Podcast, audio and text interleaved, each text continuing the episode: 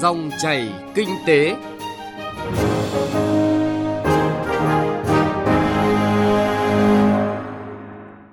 Các biên tập viên Thành Trung và Thu Trang rất vui được gặp lại quý vị và các bạn trong dòng chảy kinh tế trên kênh thời sự VOV1 của Đài Tiếng nói Việt Nam. Chương trình hôm nay thứ sáu, ngày 21 tháng 5 có những nội dung chính sau đây. Doanh nghiệp nỗ lực thực hiện mục tiêu kép trong tình hình mới. Ngành điện đặt mục tiêu lấy khách hàng là trung tâm để hiện thực hóa chương trình chuyển đổi số quốc gia. Trong chuyên mục Kinh tế số, phóng viên Đài Tiếng nói Việt Nam phân tích nội dung hiệu quả xúc tiến thương mại online nhìn từ những vụ giải cứu nông sản. Mời quý vị và các bạn cùng nghe. Trước hết là một số thông tin kinh tế đáng chú ý. Thưa quý vị và các bạn, thời gian qua, thông tin một số cơ quan báo chí phản ánh ngưỡng chịu thuế cho thuê nhà hiện nay đã không còn phù hợp trong tình hình thực tiễn. Bởi hoạt động cho thuê nhà của cá nhân hiện nay phải đóng mức thuế suất cao nhất là 10%. Về vấn đề này, Tổng cục Thuế đã có phản hồi và cho biết sẽ nghiên cứu đề xuất nâng ngưỡng doanh thu chịu thuế đối với hoạt động cho thuê nhà trong thời gian tới. Theo số liệu cập nhật từ Tổng cục Hải quan, trong tháng 4 năm nay, ô tô nguyên chiếc các loại đăng ký tờ khai hải quan nhập khẩu về Việt Nam đạt 14.880 xe, giảm 12,3% so với tháng trước. Ô tô nguyên chiếc nhập khẩu vào Việt Nam chủ yếu có xuất xứ từ ba thị trường chính là Thái Lan, Indonesia và Trung Quốc. Sau nhiều năm trầm lắng, xuất khẩu cá tra sang nước Nga những tháng đầu năm nay đã khởi sắc trở lại với mức tăng trưởng rất ấn tượng. Tính đến nửa đầu tháng 4 năm 2021, tổng giá trị xuất khẩu cá tra sang thị trường này đạt 11,4 triệu đô la Mỹ, tăng hơn 118% so với cùng kỳ năm ngoái. 4 tháng đầu năm nay, kim ngạch xuất khẩu vào thị trường Hoa Kỳ liên tục tăng mạnh, duy trì mức tăng hơn 20% so với cùng kỳ 2020. Điều này không nằm ngoài dự tính của các doanh nghiệp. Tuy nhiên, bên cạnh những lợi ích mà doanh nghiệp Việt đang có thì tham tán thương mại của Việt Nam tại Hoa Kỳ cũng cảnh báo thị trường này đang có nhiều rủi ro rất lớn về phòng vệ thương mại và rào cản an toàn thực phẩm. Trong bối cảnh dịch bệnh COVID-19 tái phát, nhiều loại hình bất động sản đang gặp khó khăn trong hoạt động khai thác kinh doanh. Tuy nhiên, thị trường đã có lượng tiền đến từ đầu tư chứng khoán, dẫn đến thực tế hiện nay là bất động sản vẫn thu hút đáng kể sự quan tâm của nhà đầu tư. Theo phân tích của các chuyên gia, nếu tình hình dịch bệnh được kiểm soát tốt, bất động sản vẫn sẽ là một kênh hấp dẫn trong năm nay.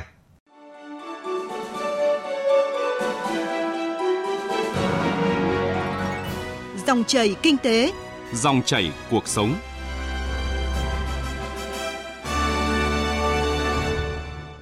Quý vị và các bạn thân mến, sau hơn một năm dịch COVID-19 xuất hiện rồi lây lan trên diện rộng, hàng loạt doanh nghiệp không kịp trở tay, rơi vào tình cảnh khó khăn. Mặc dù vậy, với sự sáng tạo và linh hoạt, nhiều doanh nghiệp đã kịp thích ứng với tình hình mới, tái cấu trúc hoạt động sản xuất kinh doanh để vững vàng vượt qua khó khăn, đảm bảo việc làm và thu nhập cho người lao động, cũng như góp phần vào sự phát triển kinh tế chung của đất nước. Trong dòng chảy kinh tế hôm nay, phóng viên Thành Trung sẽ làm rõ hơn nội dung này. Mời quý vị và các bạn cùng nghe.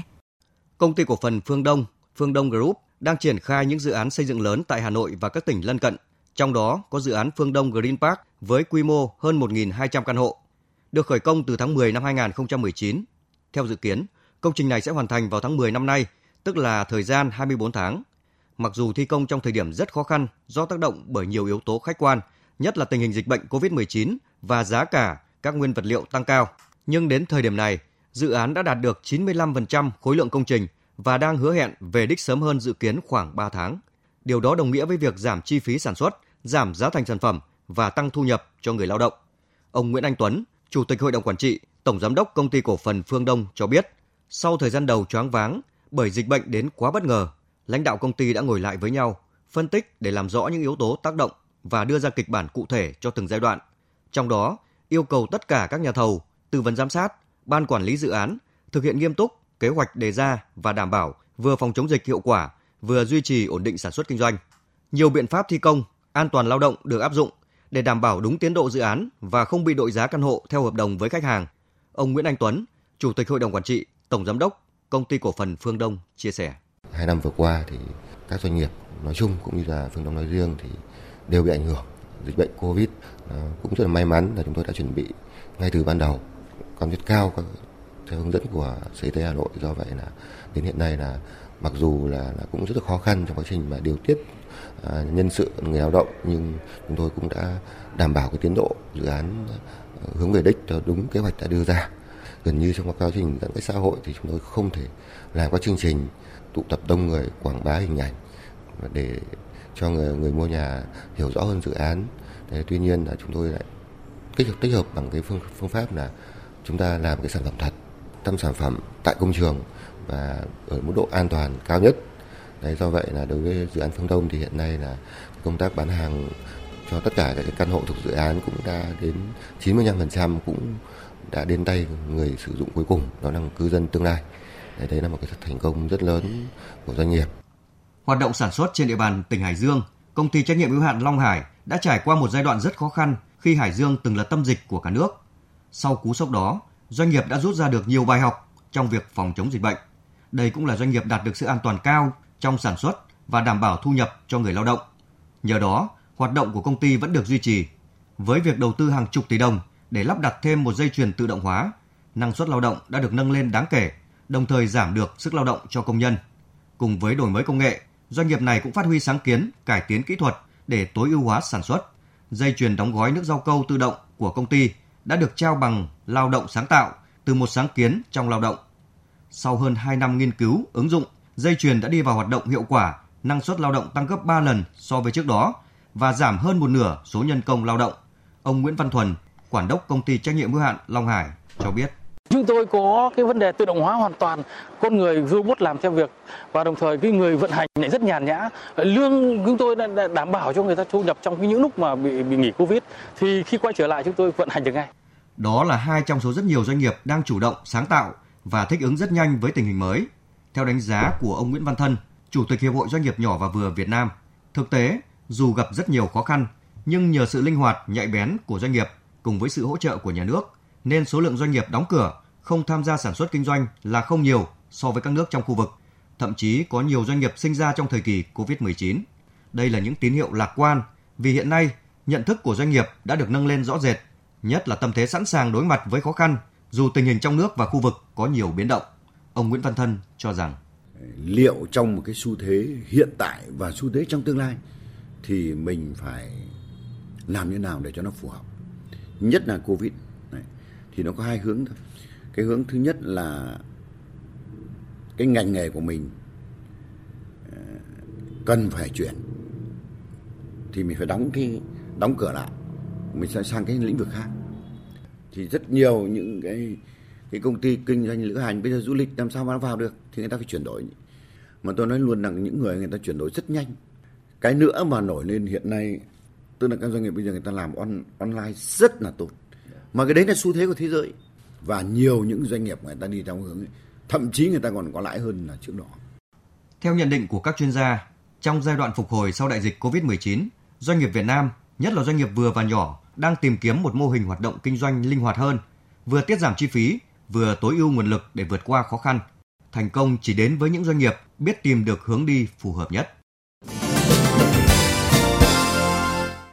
Quý vị và các bạn thân mến, để hiện thực hóa mục tiêu chuyển đổi số quốc gia đến năm 2025, định hướng đến năm 2030 của chính phủ, đồng thời tận dụng tối đa sức mạnh của cuộc cách mạng công nghiệp lần thứ tư để gia tăng hiệu quả hoạt động, tối ưu hóa chi phí và nâng cao chất lượng phục vụ cung cấp điện. Tập đoàn Điện lực Việt Nam đặt mục tiêu trở thành doanh nghiệp số vào năm 2025. Theo đó, EVN sẽ phải cơ bản hoàn thành chương trình chuyển đổi số trong năm 2022. Riêng đối với lĩnh vực kinh doanh và dịch vụ khách hàng, EVN xác định lấy khách hàng là trung tâm để cung cấp các dịch vụ trên không gian số, đem lại sự hài lòng nhất cho khách hàng. Phóng viên Nguyên Long đã phỏng vấn ông Nguyễn Xuân Tuấn, trưởng ban viễn thông và công nghệ thông tin Tập đoàn Điện lực Việt Nam về những tiện ích mà người sử dụng điện được hưởng trong công cuộc chuyển đổi số của Tập đoàn Điện lực Quốc gia. Mời quý vị và các bạn cùng nghe. Thưa ông được biết là Tập đoàn Điện lực Việt Nam thì cũng đã lên các cái kế hoạch để hoàn thành việc chuyển đổi số trong năm tới đây và đã đưa ra các cái mục tiêu cơ bản đối với lĩnh vực kinh doanh và dịch vụ khách hàng. Vậy thì xin ông cho biết cụ thể về các cái mục tiêu này. Tập đoàn Điện lực Việt Nam đã xây dựng một đề án tổng thể về chuyển đổi số trong Tập đoàn Điện lực Quốc gia Việt Nam giai đoạn từ 2021 đến 2025. Trong đó chúng tôi đặt ra 5 cái mục tiêu và 5 cái lĩnh vực chuyển đổi số. Thứ nhất là lĩnh vực về sản xuất, lĩnh vực thứ hai là về kinh doanh và dịch vụ khách hàng, lĩnh vực thứ ba là về đầu tư xây dựng, lĩnh vực thứ tư là về quản trị và lĩnh vực thứ năm là một trong những cái nền tảng để phục vụ cho bốn cái lĩnh vực trên về chuyển đổi số đó là lĩnh vực viễn thông và công nghệ thông tin. À, trong năm cái lĩnh vực này thì chúng tôi đặt ra 92 cái nhiệm vụ cụ thể. Thì à, riêng đối với lĩnh vực kinh doanh và dịch vụ khách hàng thì chúng tôi có 20 nhiệm vụ. À, event tập trung vào xây dựng một cái nền tảng chăm sóc khách hàng chung cho toàn tập đoàn nhằm nâng cao cái dịch vụ về chăm sóc khách hàng thuận lợi, đơn giản trong việc đăng ký sử dụng các dịch vụ điện, đẩy mạnh cái chất lượng cung cấp dịch vụ điện trực tuyến cấp độ 4 và nâng cao chất lượng xử lý hồ sơ trong lĩnh vực này trên môi trường mạng theo một phương thức điện tử, thanh toán tiền điện và các tiền dịch vụ theo phương thức không dùng tiền mặt. Các yêu cầu khách hàng qua trung tâm chăm sóc khách hàng được tiếp nhận và xử lý tự động và từng bước hướng tới xây dựng cơ sở dữ liệu định danh khách hàng thống nhất trong toàn event. Theo kế hoạch tổng thể về chuyển đổi số của Tập đoàn Điện lực Quốc gia Việt Nam thì năm 2022 đặt mục tiêu là 100% các dịch vụ điện trực tuyến tương đương với dịch vụ công cấp độ 4 và số khách hàng tham gia giao dịch trên cả dịch vụ trực tuyến này đạt tỷ lệ là 90%. Tập đoàn cũng đặt cái mục tiêu là 100% những cái hồ sơ công việc liên quan trong lĩnh vực dịch vụ khách hàng được xử lý trên môi trường mạng và theo phương thức ờ, điện tử và tỷ lệ khách hàng giao dịch theo phương thức điện tử đạt ờ, 90%. Trong công tác chăm sóc khách hàng, chúng tôi cũng đặt cái mục tiêu là ít nhất là 30% cái yêu cầu khách hàng qua các trung tâm chăm sóc khách hàng được tiếp nhận và xử lý tự động. Cùng đó với chuẩn hóa thống nhất các kênh cung cấp dịch vụ khách hàng của các tổng công ty điện lực từ tổng đài chăm sóc khách hàng, rồi các cái ứng dụng chăm sóc khách hàng, các website và được thiết kế để khách hàng có thể trải nghiệm và thống nhất trong toàn event theo đó thì khách hàng có thể tự quản lý tình hình sử dụng điện, ước tính sản lượng sử dụng điện và cá nhân hóa chăm sóc khách hàng. Và tôi đặc biệt nhấn mạnh là event đặt cái mục tiêu đến giai đoạn này là cá nhân hóa chăm sóc khách hàng. À, vâng, những cái tiện ích cho người tiêu dùng trong cái công cuộc chuyển đổi số thì được event quan tâm như thế nào Một trong những cái mà chúng tôi tâm đắc nhất trong chuyển đổi số là lấy khách hàng làm trung tâm. Thì à, chúng tôi hướng đến để khách hàng sử dụng điện được hưởng nhiều cái tiện ích nhất và có chất lượng nhất và giảm cái thời gian những chi phí không cần thiết mọi thông tin đều được công khai, minh bạch. Vì vậy, event đã và tiếp tục sẽ triển khai những các tiện ích thì tôi có thể lấy ví dụ như thế này, không phải đến bây giờ mà từ năm 2012 là event cũng đã bước đầu triển khai những các dịch vụ thanh toán ờ, điện tử và hóa đơn điện tử. Thì ờ, từ năm đó chúng tôi đã hợp tác với các ngân hàng, các tổ chức ờ, thanh toán để cung cấp cho người tiêu dùng chủ động thanh toán tiền điện mọi lúc mọi nơi và không cần đến các cái quầy thu ngân của ngành điện và cho đến nay dịch vụ thanh toán của event được tích hợp trong các cái ứng dụng chăm sóc khách hàng của các tổng công ty điện lực cũng như của các khách hàng trong cái hệ sinh thái chung và trong cái chương trình chuyển đổi số của event thì chúng tôi cũng đặt cái mục tiêu là xây dựng một cái hệ sinh thái để khách hàng cũng như các đối tác của event cùng tham gia và trải nghiệm với event trên cái hệ sinh thái này. Xin được hỏi là Tập đoàn Điện lực Việt Nam dựa trên những cái cơ sở nào để đưa ra các cái mục tiêu này? cái cơ sở mà chúng tôi đặt ra những cái mục tiêu này nó là cả một cái quá trình vì event là một trong số ít các cái tập đoàn tổng công ty của nhà nước đã ứng dụng công nghệ thông tin từ rất sớm từ trước những năm 2000 và chúng tôi liên tục thay đổi liên tục cập nhật và cũng xây dựng hệ thống của mình. Đấy là một cái nền tảng rất là tốt để chúng tôi đặt những cái mục tiêu như thế này. À, cộng với bây giờ là công nghệ số và các cái đối tác và các cái doanh nghiệp tham gia trong các cái lĩnh vực tương tự như thế này rất là nhiều và phát triển rất là mạnh trong những năm trở lại đây. Đấy là những cái cơ sở để chúng tôi cùng hợp tác, cùng phát triển tận dụng cái nguồn lực của chính bản thân mình cũng như của các cái doanh nghiệp bạn cũng như các đối tác của mình để thực hiện cái mục tiêu này. Vâng, xin trân trọng cảm ơn ông về cuộc trao đổi.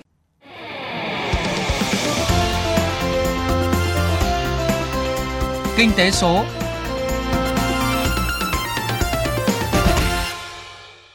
Thưa quý vị và các bạn, xúc tiến thương mại thời nào cũng quan trọng, nhưng cách thức thực hiện mỗi thời mỗi khác. Và trong thời đại số, không thể bỏ qua hoạt động này trên môi trường trực tuyến, đặc biệt là thông qua các sàn thương mại điện tử.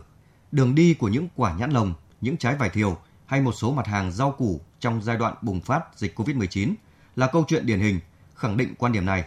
Phóng viên Thu Trang thông tin chi tiết trong chuyên mục Kinh tế số hôm nay. Mời quý vị và các bạn cùng nghe.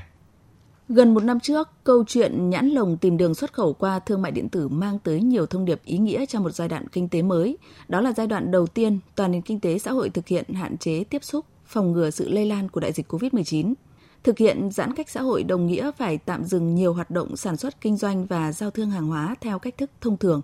Tác động tiêu cực hiện hữu trong nhiều ngành nghề lĩnh vực như lĩnh vực nông nghiệp, với hầu hết là các mặt hàng tươi sống như rau củ, quả tươi. Tỉnh Hưng Yên là ví dụ với diện tích trồng nhãn lớn nhất nước, sản lượng thu hoạch dồi dào, giao thương truyền thống bị ngưng trệ, lãnh đạo tỉnh này đã phải lên tiếng, vừa nêu thực tế, vừa khẩn thiết nhờ sự trợ giúp từ bên ngoài. Ông Bùi Thế Cử, thời điểm đó là Phó Chủ tịch Ủy ban dân tỉnh Hưng Yên, thông tin cụ thể.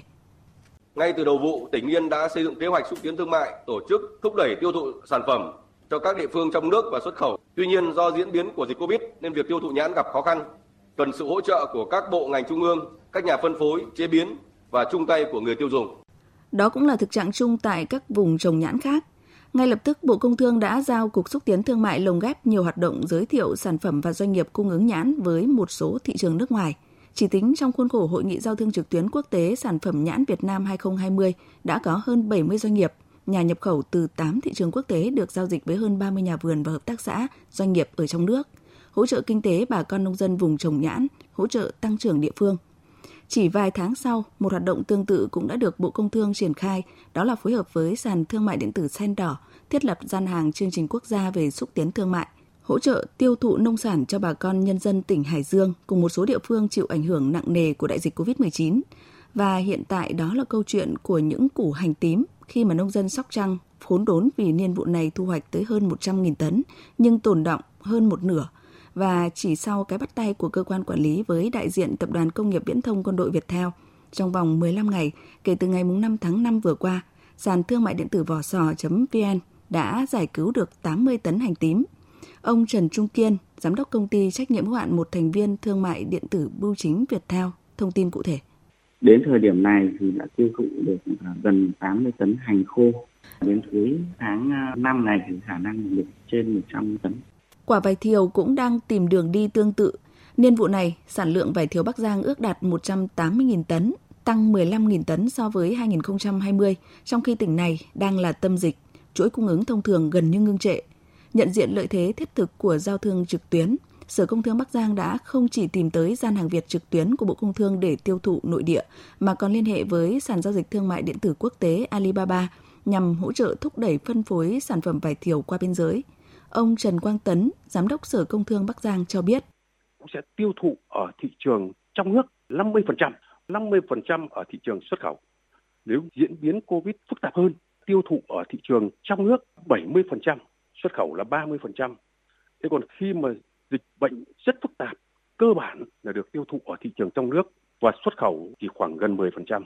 Tỉnh cũng đã xây dựng một cái kế hoạch đẩy mạnh trên cái nền tảng online để đáp ứng cho tất cả các kịch bản nói trên. Chỉ một vài ví dụ cho thấy xúc tiến thương mại thời nào cũng quan trọng, nhưng trong thời đại số, đặc biệt là giai đoạn toàn nền kinh tế tác động đa chiều từ đại dịch, xúc tiến thương mại online vô cùng hữu hiệu, dù là giao thương nội địa hay là xuất khẩu. Ông Nguyễn Quang Thuật, Phó Tổng giám đốc sàn thương mại điện tử Sen Đỏ, lưu ý các doanh nghiệp, thương nhân khi muốn sản phẩm được lưu thông hiệu quả trên sàn, không chỉ trong các chương trình mang tính chất giải cứu hay các chương trình có sự đồng hành hỗ trợ của cơ quan chức năng của các sàn thương mại điện tử. Đã qua cái giai đoạn rằng là người ta sẽ lướt vào cái trang đầu tiên mà thay vào đó người ta sẽ tìm kiếm những từ khóa hoặc là những giá thành có sản phẩm phù hợp với lại cái nhu cầu của họ. Thì nó sẽ hiển thị một loạt các cái sản phẩm không chỉ là những sản phẩm của trên gian hàng Việt với những giá khác nó sẽ cạnh tranh hơn. Bà Lại Việt Anh, Phó Cục trưởng Cục Thương mại Điện tử và Kinh tế số Bộ Công Thương thông tin thêm. Tất cả những cái khâu xuất khẩu thì nó vẫn phải tuân thủ những cái quy trình như là những cái như là những cái phân phối truyền thống thôi. Tức là chúng ta nhận diện thương hiệu này, chúng ta kết nối khách hàng giao kết hợp đồng trên môi trường trực tuyến, nhưng đường đi của hàng hóa thì vẫn là phải đường đi thông thường. Tức là vẫn phải được thực hiện qua vận chuyển qua biên giới, qua những cái bảo quản rồi phải đáp ứng những cái yêu cầu của nước sở tại về chất lượng, về tiêu chuẩn sản phẩm. Và thương mại điện tử nó giúp chúng ta xây dựng thương hiệu và quảng bá rất là nhanh, nhưng đồng thời nếu có vấn đề gì xảy ra thì nó cũng sẽ làm tổn thương đến cái hình ảnh thương hiệu cũng rất là nhanh. Cho nên là cần đặc biệt lưu ý về cái việc là tận dụng công cụ số đấy một cách hợp lý để có thể xây dựng và duy trì được cái thương hiệu.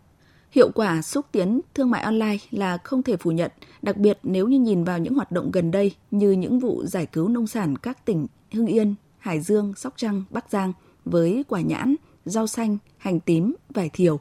Tuy nhiên, như thông tin khẳng định từ các chuyên gia, đây là phương thức kinh doanh hiệu quả không chỉ trong giai đoạn chịu tác động của đại dịch – việc tận dụng các nền tảng này hiệu quả bền vững tới đâu, đường đi của các sản phẩm này rộng dài tới đâu sẽ phụ thuộc rất nhiều vào chất lượng cùng giá thành cạnh tranh của sản phẩm. Có nghĩa là dù ở giai đoạn đỉnh điểm chịu tác động tiêu cực từ đại dịch, là giai đoạn cần giải cứu thì việc cung cấp nguồn hàng chất lượng vẫn là quan trọng nhất, mang tới những giá trị bền vững cho sản phẩm cả trước mắt và lâu dài. Và đây là trách nhiệm không chỉ của cơ quan chức năng, của các sàn giao dịch phối hợp tiêu thụ nông sản, mà là trách nhiệm của từng nhà nông, của từng địa phương có sản phẩm nông nghiệp đang cần được tiêu thụ.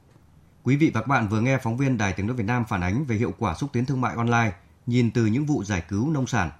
Đến đây thì thời lượng của dòng chảy kinh tế hôm nay cũng đã hết. Chương trình do Thành Trung và nhóm phóng viên kinh tế phối hợp thực hiện. Cảm ơn quý vị và các bạn đã quan tâm theo dõi.